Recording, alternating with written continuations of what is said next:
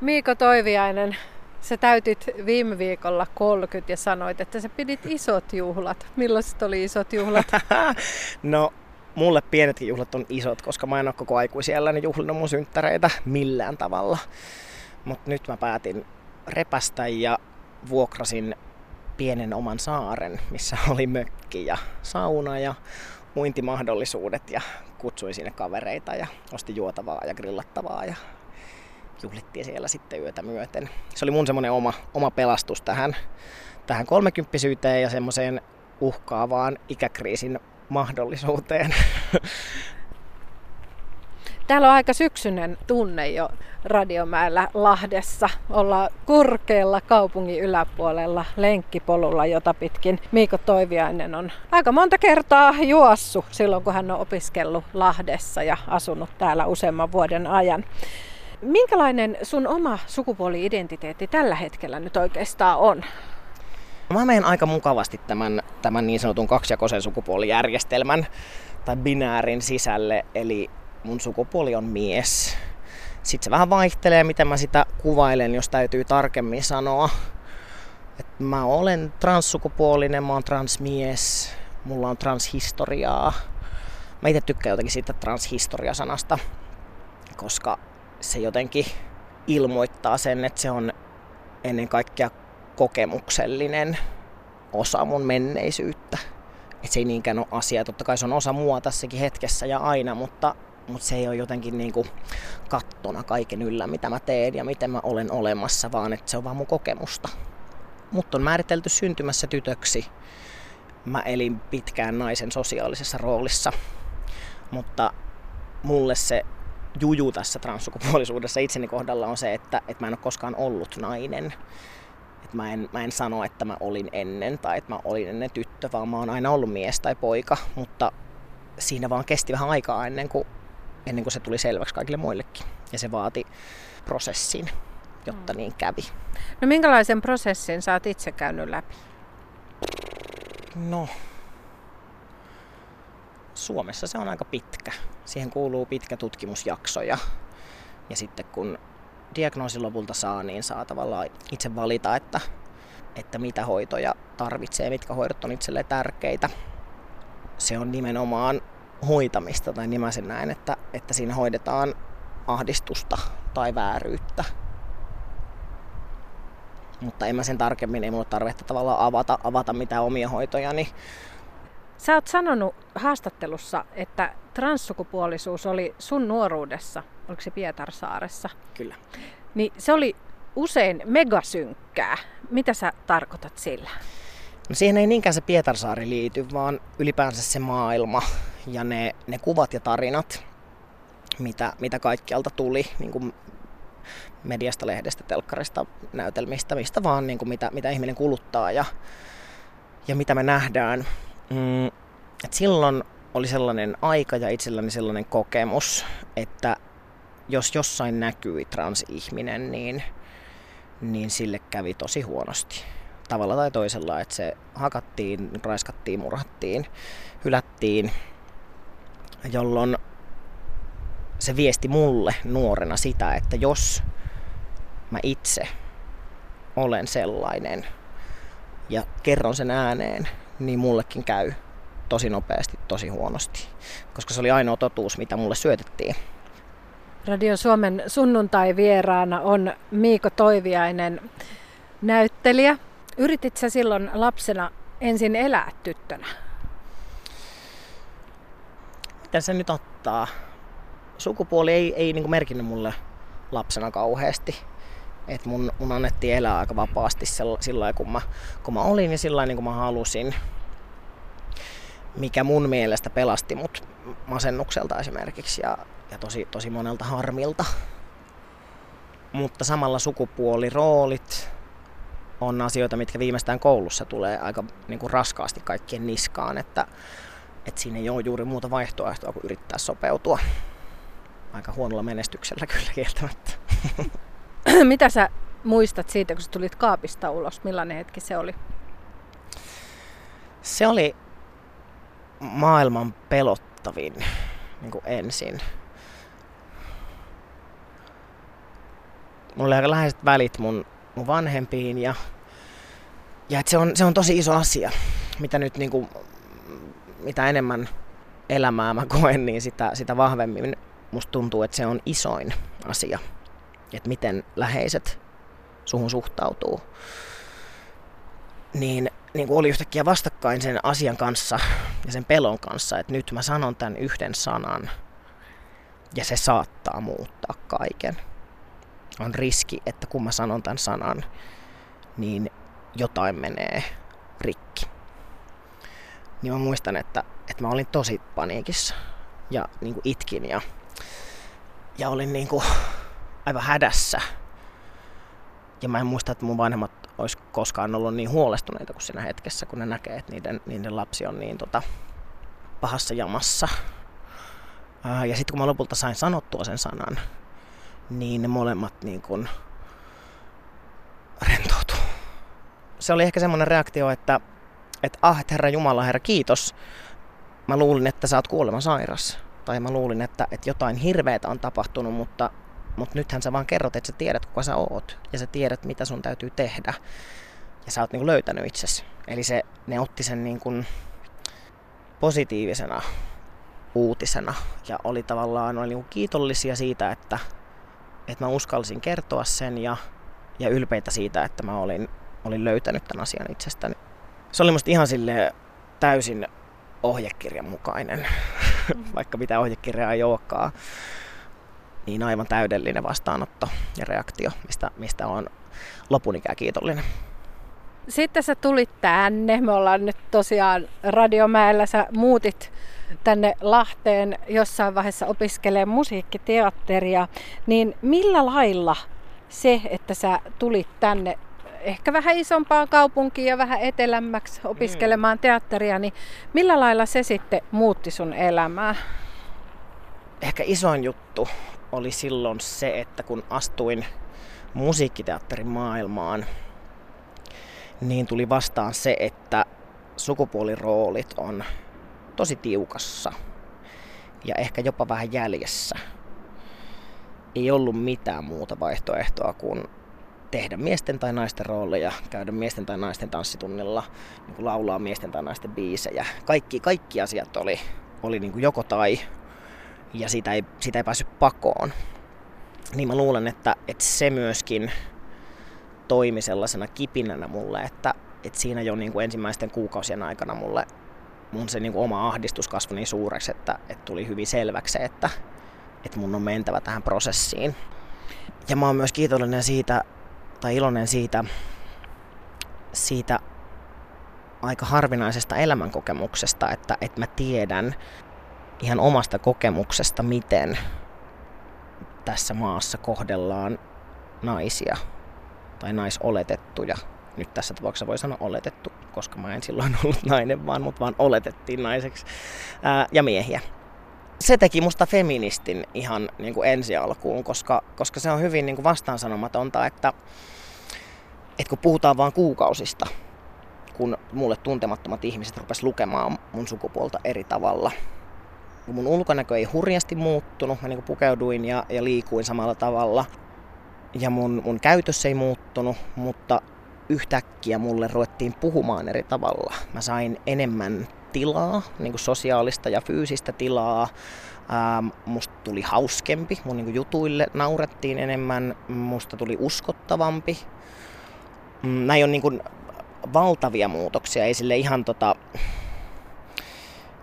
niin kuin ääripäästä toiseen, mutta ne oli huomattavia, varsinkin kun ne itse kokee niin sen tajuaminen. Ja sitten kaikki tällaiset, että yhtäkkiä mua ei pelottanut enää kävellä pimeällä ulkona. Mä en pelännyt seksuaalista väkivaltaa, mä en kokenut seksuaalista häirintää. Ja silti mä olin ihan sama ihminen. Se on musta aika iso lahja saada itselleen ja, ja se, on, se on muuttanut mun, mun maailmankuvaa ja, ja mun käytöstä ja tehnyt musta niin kun, no, avannut, avannut silmiä aika paljon. Osittain siinä varmaan näin kun miettii, niin osittain siinä on varmaan ollut myös tekemistä sen kanssa, että sä oot löytänyt itsesi ja sä oot itse saanut itsevarmuutta.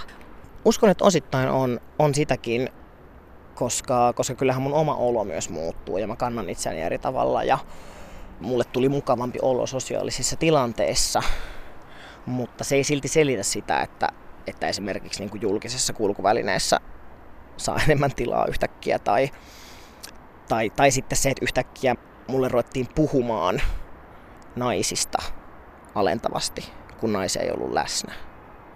Että tällaisia puheita, mitä mä en ollut aikaisemmin päässyt kuulemaan, koska mutkin oletettiin kuuluvan tähän sukupuoleen. No miten sä reagoit niihin? Ah, vaikeasti. No nykyään, nykyään sitä ei enää tapahdu, koska mun, tota, tai ei juurikaan tapahdu, koska tota, piirit on ehkä erilaiset. Ei sitä silloinkaan läheisiltä juuri kuulu, mutta, mutta tota, oli ehkä vaan useammin sellaisissa tilanteissa läsnä. Mutta nykyään myöskin, koska keskustelu, keskustelu on myös eri tasolla kuin seitsemän vuotta sitten tai kahdeksan vuotta sitten, niin, niin on, on tullut myöskin varmuutta ja keinoja puuttua siihen. Ei niin kuin aggressiivisesti, mutta pystyn ainakin pysähtyä miettimään, että, että onkohan, onkohan toi nyt ihan freesiä. Me aletaan nyt tästä Miiko mennä sitten sitä sun työpaikkaa kohti. Kato kaupungin äänet kuuluu. Ah, no niin, lähestytään tässä urbaaniutta. Eli suunnistetaan me täältä hälytysajoneuvojen ulvonnasta ja mäntyjen ihanasta kuiskeesta Radiomäeltä niin kohti teatteria. Teatteri Vanha Juko on meidän päämäärä. Mun uusi juliste on seinällä täällä jo. Ää, mä toin aamulla kuusi kappaletta mun monologin uusia julisteita. Ja tällä välin kun mä oon ollut kaupungilla, niin tässä se on nyt seinällä. Miiko Toiviainen, Kepeä elämäni, siinä on lukee. Hieno. On, Teatteri Vanha Juko. Radio Suomen sunnuntai vieraana siis näyttelijä Miiko Toiviainen. Mennä sisään sun työpaikalle. No niin, siellä onkin jo lipunmyyjä paikalla. Eli... Niin, teillä on tänä iltana seksimusikaaliesitys. Mm. Mihin aikaan sä yleensä tuut töihin? Mä tuun uh, sille viideksi tänne, kaksi tuntia ennen. Hei, täällä on minä ja Ylen toimittaja. Tota, mennään tuonne salin puolelle vaikka, niin ei ihan eritä tässä. Moi, onko täällä ketään? Moro, Ah, te molemmat paikalla. Täällähän on vaikka ketä jo paikalla ah, tähän aikaan. teatterissa on. No niin. Tuota työtä alkaa aika paljon esitystä. Ei, ei me lähdetty täältä ikinä. Aika pimeetä. Joo, mä tota, vähän jännitin etukäteen sitä, että jos mä oon ensimmäinen, niin mä en ehkä tiedä, mistä on valon Hei, kato nyt me ollaan teatterin Tämä näyttämöllä. Onkohan alakerta auki? Mitäs täällä alakerrassa? Kellari. Täällä on tavallaan tämmöinen Radio Suomen sunnuntai vieraana näyttelijä Miiko Toiviainen. Istutaan mukavasti Lahdessa teatteri Vanhan Jukon näyttelijöiden backstageillä, eli takahuoneessa punaisella nahkasohvalla. Minkälaisia ajatuksia sulla, Miiko, on päässä silloin, kun sä tuut sun työpaikalle teatterille? Innostuneita ja, ja kauhean onnekkaita edelleen, jos, jos vaikkapa väsyttää tai, tai on ollut hankala päivä, niin kyllä mä pystyn ja usein haluankin hetkeksi keskittyä ajattelemaan, että missä mä oon ja mitä mä saan tehdä. Se on aika valtava juttu, että mä teen, mä teen ammatikseni sellaista, mitä, mitä mä en olisi uskonut, että mä voisin tehdä. Jos mulla olisi niin sanottu tämä kymmenen vuotta sitten, niin, niin mä olisin sanonut, että täällä valehtelee, että ei, eihän se mahdollista. Minkälainen näyttelijä sitten on Miiko Toiviainen? Ah, äh,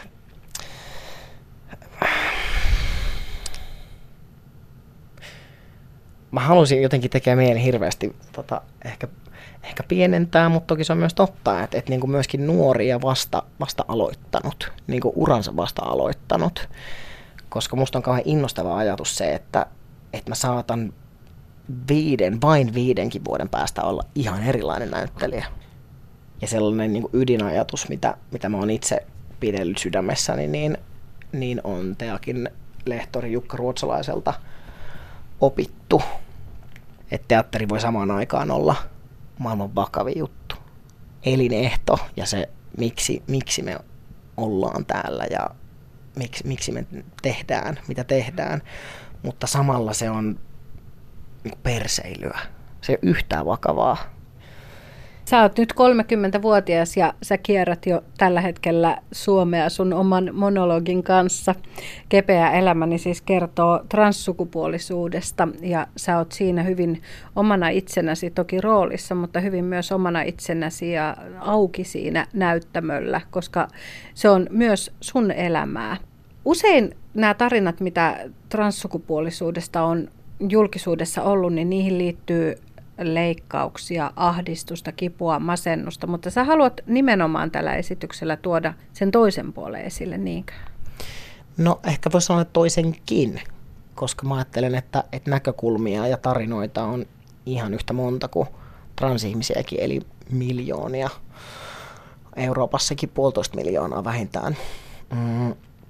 Mutta mulle vaan henkilökohtaisesti on ollut, on ollut tärkeää ja myöskin antoisaa se, että, että mä saan kertoa niin kuin valoisampaa tarinaa. Ja mua alkaa vähän itkettää, kun mä puhun tästä, koska se on niin, ah, kun se on niin yksinkertainen asia. Ja se, on, se tuntuu niin pieneltä, että jos me vaan elettäisiin maailmassa, missä, missä ihmisten annettaisiin olla.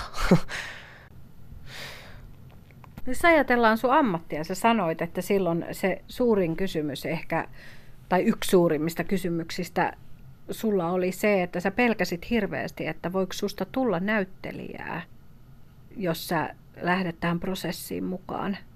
Mm. Mutta eikö se, ole, se, sehän voi olla sulle etuki näyttelijän työssä. Miten sä näet sen nyt? Nyt mä näen sen niin. Ja se on myös tavallaan, se on jo näkynyt. Silloin kun mä aloitin teatterikorkeakoulun, niin mä ajattelin, että, että no ensinnäkin mä halusin hakea sinne niin, että kukaan ei tiedä mun taustasta. Mä en halunnut, että se vaikuttaa raadin päätökseen, minkä takia mä odotin aika pitkään ennen kuin mä hain. Mä en aja, tai nyt, mä niin, nyt mä ajattelen, että se ei vaikutakaan. Että siellä, siellä on niin ammattitaitoisia ja tarkkanäköisiä ihmisiä, että et ei sinne kouluun oteta ketään jonkun niin kuin yhden piirteen tai taustan takia. Um, se on avartanut mun maailmankuvaa ja se on avartanut mun käsitystä itsestäni ja se on parantanut mun itseluottamusta, niin nämä on kaikki asioita, mitkä on, on mun mielestä näyttelijällä aika olennaisia ja mitkä auttaa sekä koulutuksessa että sitten duunissa. Ja se on myöskin tuonut mulle töitä, Suomessa toki vähemmän, mutta sitten Englannissa ja, ja sitten sitä kautta myöskin New Yorkissa, niin, niin mä koin, että, että ainakin mun transtausta on auttanut, on niin avannut mulle oven sinne koeesiintymis huoneeseen, eli mm-hmm. to the audition room, niin kuin sanottaisiin tätä englanniksi. Onko enää Suomessa niin paljon miesroolit, niitä semmoisia könsikkään rooleja, vai ollaanko siitä jo kasvamassa vähän eteenpäin? Ah, kumpa oltaisikin kasvamassa. Mä, mä uskon, uskon ja toivon, että ollaan, koska koko ajan valmistuu alalle tekijöitä, joille, jotka on intohimoisia siitä, että, että nämä lokerot ja roolit avartuu ja hajoaa tai uusiutuu. Ja siitä myöskin näkee koko ajan esimerkkejä, että tulee, tulee kiinnostavia teoksia ja, ja niin kuin leffoja ja näytelmiä, jotka joko käsittelee nimenomaan tätä, että, että hei, miten tämä meidän naiskuva, tai tota, olisiko vaikka jotain jonkun muun sorttista miesroolia, tai sitten muuten vaan uudistaa, uudistaa sitä tai näyttää jonkun uudenlaisen vaihtoehdon, niin, niin tämä on musta nyt ihanaa aikaa ja, ja kiinnostavaa ja kiehtovaa.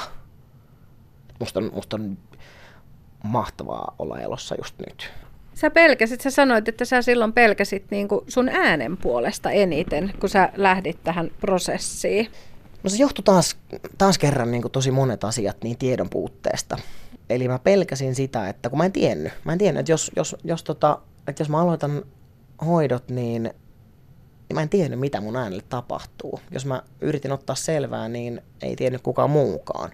Et ainoa, mihin pystyi tukeutumaan, oli vertaistuki netissä tai noissa vertaistukiryhmissä, ja siellä kuuli muilta kundeilta sitä, että että no, et mä menetin mun kyvyn laulaa, tai mä en pystynyt enää laulaa, tai mä en hallitse enää mun ääntä. Ää, ennen pysyin nuotissa, nykyään enää en. Jolloin mä olin aika kauhuissani siitä, ja se esti mua myöskin lähtemästä prosessiin hetkeen, että mä ajattelin, että, sit mun täytyy vaan niin kuin sinnitellä ja löytää joku niin kuin oma tapani olla, mutta, mutta hyvin nopeasti tuli selväksi, että se oli mahdotonta. Mä, mä oon niin kuin, täysin varma, että mä en olisi pysynyt hengissä kauaa, jos mä olisin, olisin niin kuin jatkanut sitä yritystä. Uh, no mitä sun äänelle tapahtui?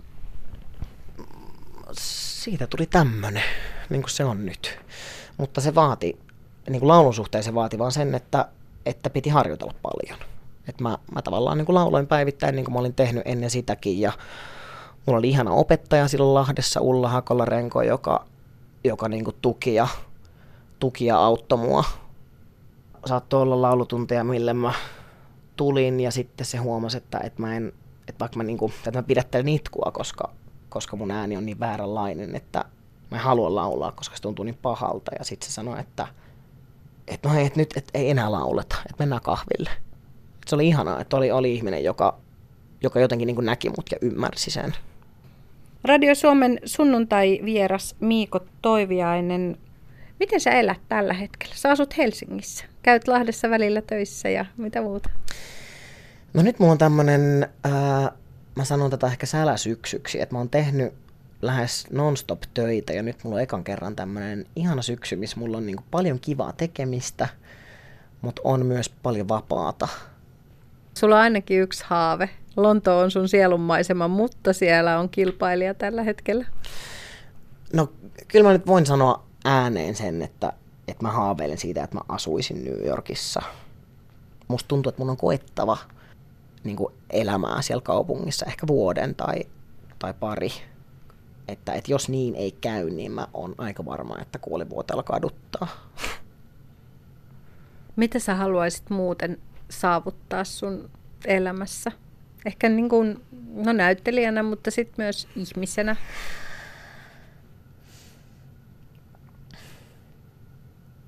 Tällä hetkellä mun elämä on sellainen, että, että mä oon onnellisempi, mitä mä ajattelin, että olisi ihmiselle mahdollista.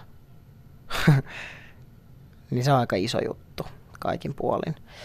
Että ylipäänsä se, että mä en tiedä yhtään, missä mä oon viiden vuoden päästä, niin, niin se aiheuttaa mulle onnellisuutta ja, ja iloa ja jännitystä. Joten mä en sikäli mä en, mä en anna itselleni edes lupaa ajatella, niin kuin spekuloida sille vakavasti, että, että mitä mä, missä mä tulevaisuudessa olisin. Mutta ennen kaikkea mä toivon, että, että mä saan edelleen tehdä tätä työtä ja toivottavasti yhtä monipuolisesti kuin nytkin, koska tämä on niin iso osa mua. Seuraava pysäkki New York, mutta nyt Lahti ja teatteri Vanhan Jukon takahuone. Me jätän sitten ihan kohta tähän valmistautumaan illan esitykseen. Miten sä valmistaudut, Miiko Toiviainen? Mä oon kyllä rutiinien ystävä. Mä oon ymmärtänyt, että, että lähes kaikilla ne tässä tota, niin ammatin, ammatin harjoittamisen myötä karisee, että kokeneempi kollega saattaa luiskella lehteä tai olla päikkäreillä ja astella näyttämölle ja lähteä tavallaan suorilta niin timanttiseen suoritukseen ilman, että, ilman, että tarvii jotenkin psyykata itseään ja nostaa hikeä pintaan hulluna ja vähän niin kuin tuhlata sitä, sitä näyttämölle tarvittavaa energiaa sinne jonnekin taivaan tuuliin. Mutta mä itse kuulun edelleen näihin tota, energiatuhlareihin kyllä. Mä tein viimeksi äh, Kurt Kuunan roolin tuolla kaupunginteatterin komissaario Palmussa ja, ja siinä yksi, yksi tärkeä osa mun valmistautumista oli se, että, että mä katsoin semmoista pienestä telkkarista, mikä mistä näkyy näyttämö, niin siitä näki myös, kun yleisö tuli sisään. Niin mä kattelin siitä niitä ja, ja niin kuin juttelin niille silleen, että ihanaa, että tekin olette sieltä rouva tulleet. Oi, teillä onkin eturimin paikat, sieltä, sieltä näette hyvin. Se on aika pelottava se, se suuri näyttämö. Ja se, että siellä on niin kuin parhaimmillaan tai pahimmillaan lähes tuhat ihmistä. Mä tein ne, tein ne jotenkin mun tovereiksi siinä ennen esitystä, niin, niin oli musta hauska rutiini. Mutta täällä se on enemmän sellaista, että mä tota, avaan äänen ja, ja vähän, vähän keskityn just siihen, että, että missä ollaan ja miksi. Jännittääkö Kyllä mua aina, aina vähän, ehkä enemmän sille kutkuttaa, mutta se on musta mukavaa. Jos, jos jännittää paljon, niin sitten mä kyllä aina palaan siihen ajatukseen, että, että onhan mä nyt vaan niin perhana onnekas, että mä saan olla tässä. Että eiköhän kaikki järjesty.